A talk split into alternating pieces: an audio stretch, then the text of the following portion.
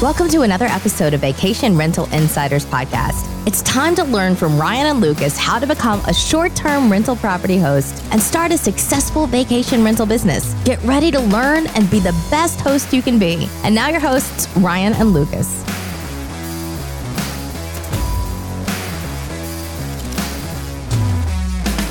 Hey, this is Ryan. And this is Lucas. Talking today on Vacation Rental Insiders about when and when not to compensate your guest for inconveniences during their stay. Our last episode that is published last week was about giving guests refunds when you don't have to. This could be arguably an extension of that, could it not? Yeah, yeah, I agree. We're talking about giving some kind of refund, compensation for inconvenience. So this one is really simple. I'm sure we'll end up with 15 minutes of, of chatter about it, but it is really basic. I just would like to just impress on every one of you as hosts. Ask yourself simply, is it something you can control or something you can't control? It's that simple. Do you have Yep. control over it or don't you? Um, can't tell you how many people uh, I've, I've had asked me, you know, well, th- there's weather that, that came. What should we do? What about it? So you have a beachfront property that happened to rain five days in a row, and the person was only able to be on the beach one day. Hey, here January at the end of January, we had to we had days in Florida where it was 50 degree high and a 30 degree low. Welcome to Minnesota in the fall. Yeah, I mean, obviously that's not enjoyable for people coming to vacation or stay in January, but that's Mm-hmm. not my that's not my responsibility. I'm not gonna. i thankfully, I didn't have anybody ask me for a refund, but I have. I have said, hey, you know, I've have had people go. The weather was really unfortunate, and we'd like to come back next year and stay, but. But you know, we just it rained the whole time, or it was cold, and I'm like, that is not my responsibility. Can you imagine if um, an all-inclusive resort in like one of those big cities in Mexico, like like Punta Cana or Cancun or, or Puerto Vallarta, they all said weather guarantee, all-inclusive. But if it rains here too much or whatever, don't worry, we'll give you a percentage back based on the num- number of days we're rained out. Can you imagine running a business like that? Yeah, no. Well, they would. That would be in the business. stupidest thing I've ever heard of.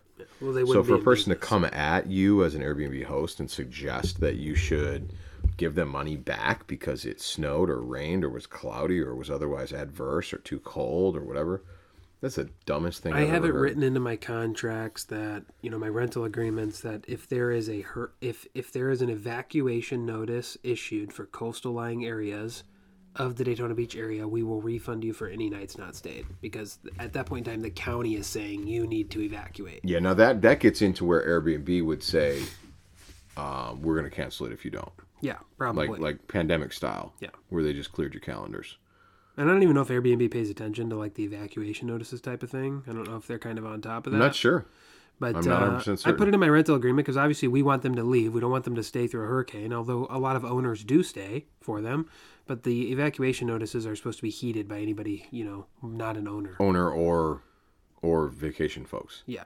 So the hold on. So the evac- evacuation order is not for owners. No, owners are allowed to stay in their properties if they so choose. okay. It says all hotel guests when Got the it, when the okay. notices come out, all hotel guests, et cetera, et cetera, should heed this evacuation notice immediately and, and leave. Are there levels to the evacuation notice, or is it only only that? the owners always get the choice to stay. You know, Mm. even during Hurricane Matthew, Category Four hurricane coming right at their coastline, you had people just chilling on beachside. They didn't really care. You know, so Not wise. no, no, not wise. Now, if you're in a giant, you know, concrete condo, yeah, like that really nice glass, one. That's you know that you're that, probably going to be okay. that luxury building that I'm in with the most of the units that I have. It's got Category Five hurricane sliders. Right. So it's like so close the door, watch the hurricane, or, put down don't. your yeah. you know, throw your room darkening shades on and do some Netflix for about two days, and and uh, They tell you though that the EM, EMTs and those they will not be available to you for until the storm is passed. Like they're not coming out in the storm to get you should right, you need help. right, right. The bridges will be closed. Nobody will be crossing the bridges, and the bridges actually don't reopen um, until they've been properly inspected by a Post-hurricane. Yeah, post hurricane. So it could be a couple days. a couple days. They don't open for a couple days because they have to get fully inspected and certified. So that area of Daytona Beach uh, is separated by the intercoastal waterway. If, if people don't know that, yes. and uh, as a result, they're they're essentially on an island for a period of time. Yes. Yeah. Yep. So there you go. So that's the extenuating circumstance you don't have control over. Um, compensating for things you do have control over. Oh, and before I leave the things you don't have control over, um, Wi-Fi is a good one. That comes up quite often, doesn't it? Wi-Fi has two components to it. There's your service provider, right? The ISP brings you your internet, and then there is the hardware in your property, in your listing, that delivers the internet to the person's device. If it's on you, your hardware failed, that is your problem. You screwed up and you didn't have a backup plan. You didn't have a solution or you didn't do one quickly enough, for instance. If it's on the service provider and everybody in the neighborhood lost their internet, I would say don't give them a refund.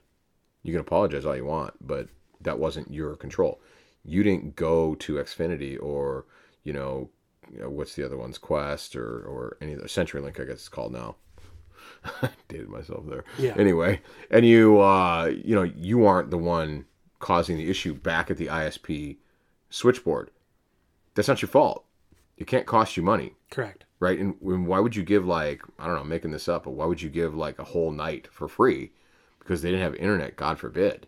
Yeah, I saw a post recently about the Wi-Fi thing. I think that the the original author of that post was like, you know, we're trying to get the internet back up, and the guest is very irritated because they need the internet for something. I'm like, you're this is out of your control. You are at the mercy of the people who provide the internet. It is not your fault. You need Yeah. to eat. You need to message your guest and be like, we have called and spoke with whoever you have. In Daytona, it would be Spectrum Right. or AT and T. We've called and spoke. There's an outage. They're working on it. It'll be back up when it's up. It's Right. kind of out of our control.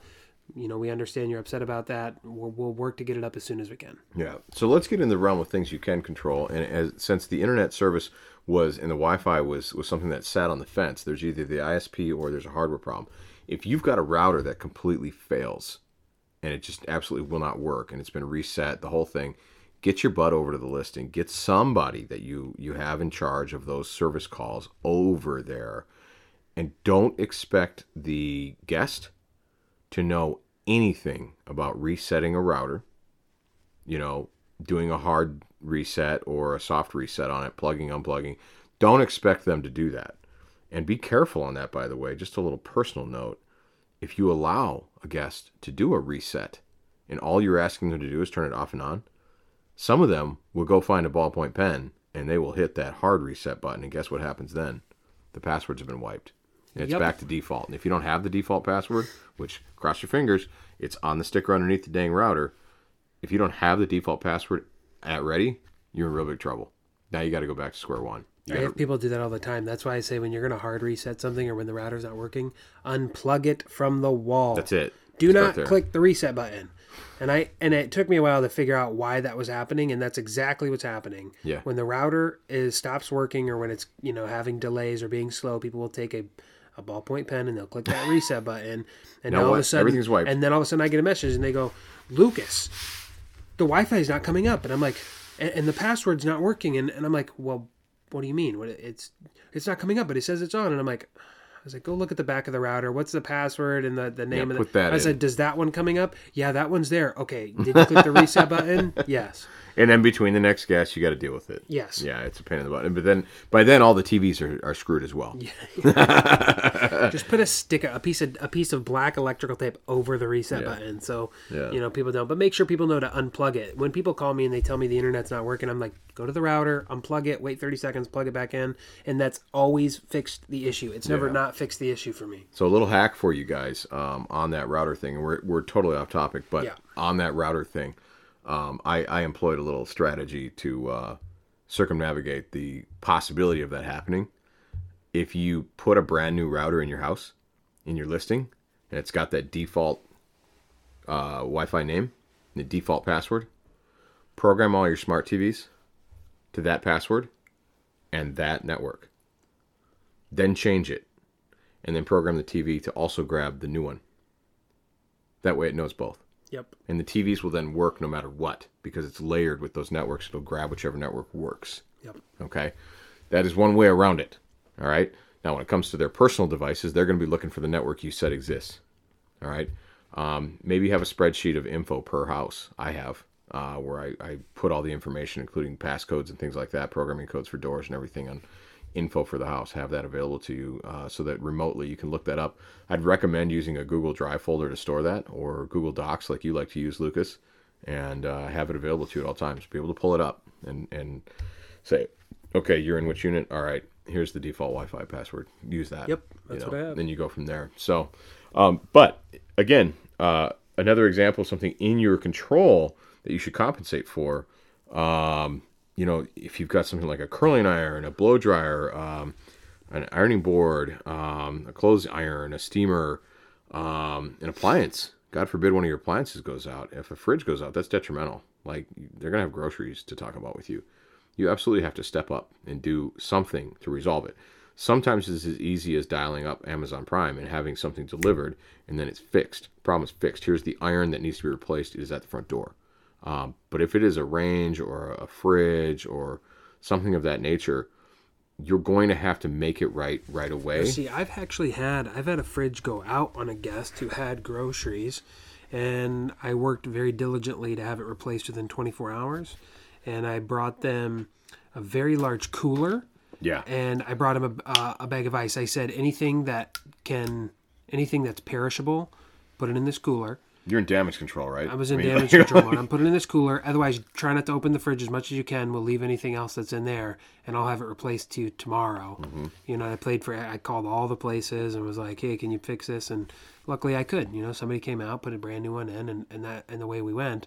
Um, but if they're going to be without a fridge for a couple days, now you got to start thinking about what you're going to refund them. You know, because they can't obviously use a cooler for a couple days. I've had the same issue with a washing machine go out, a dryer go out.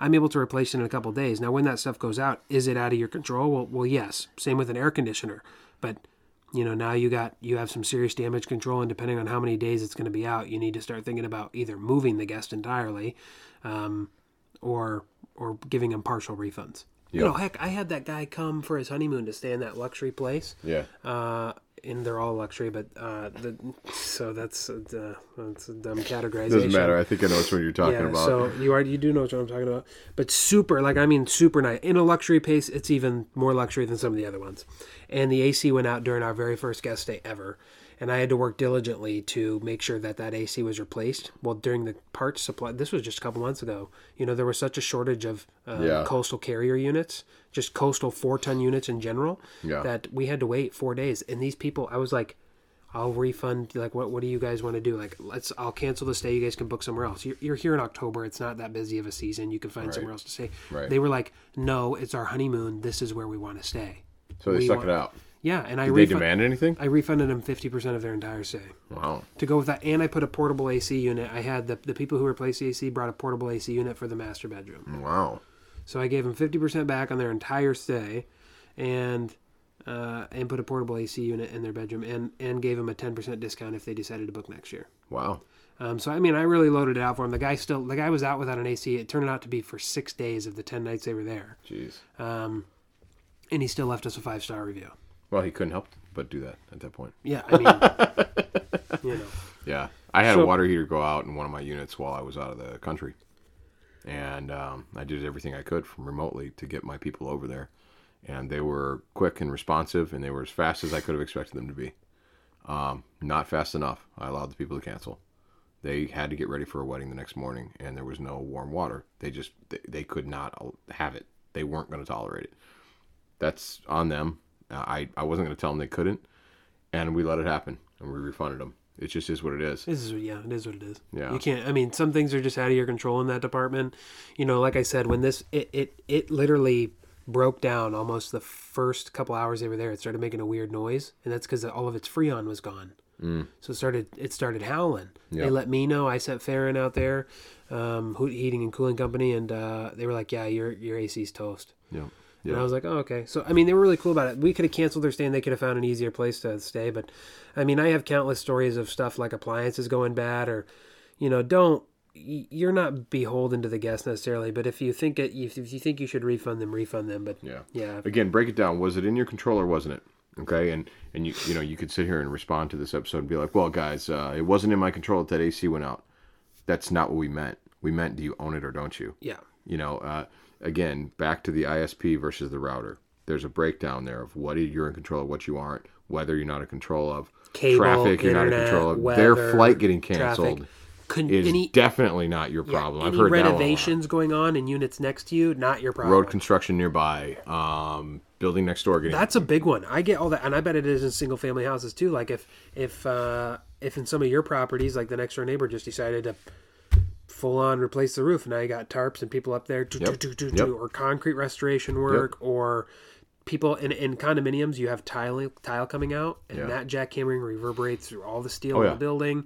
and you don't necessarily know what's going to happen. No, no, no. You don't know until two days Yeah. before it's about to start. The, the condo will put a notice in the elevator saying there'll be jackhammering sounds in this particular stack for Yep. this amount of time. Yep.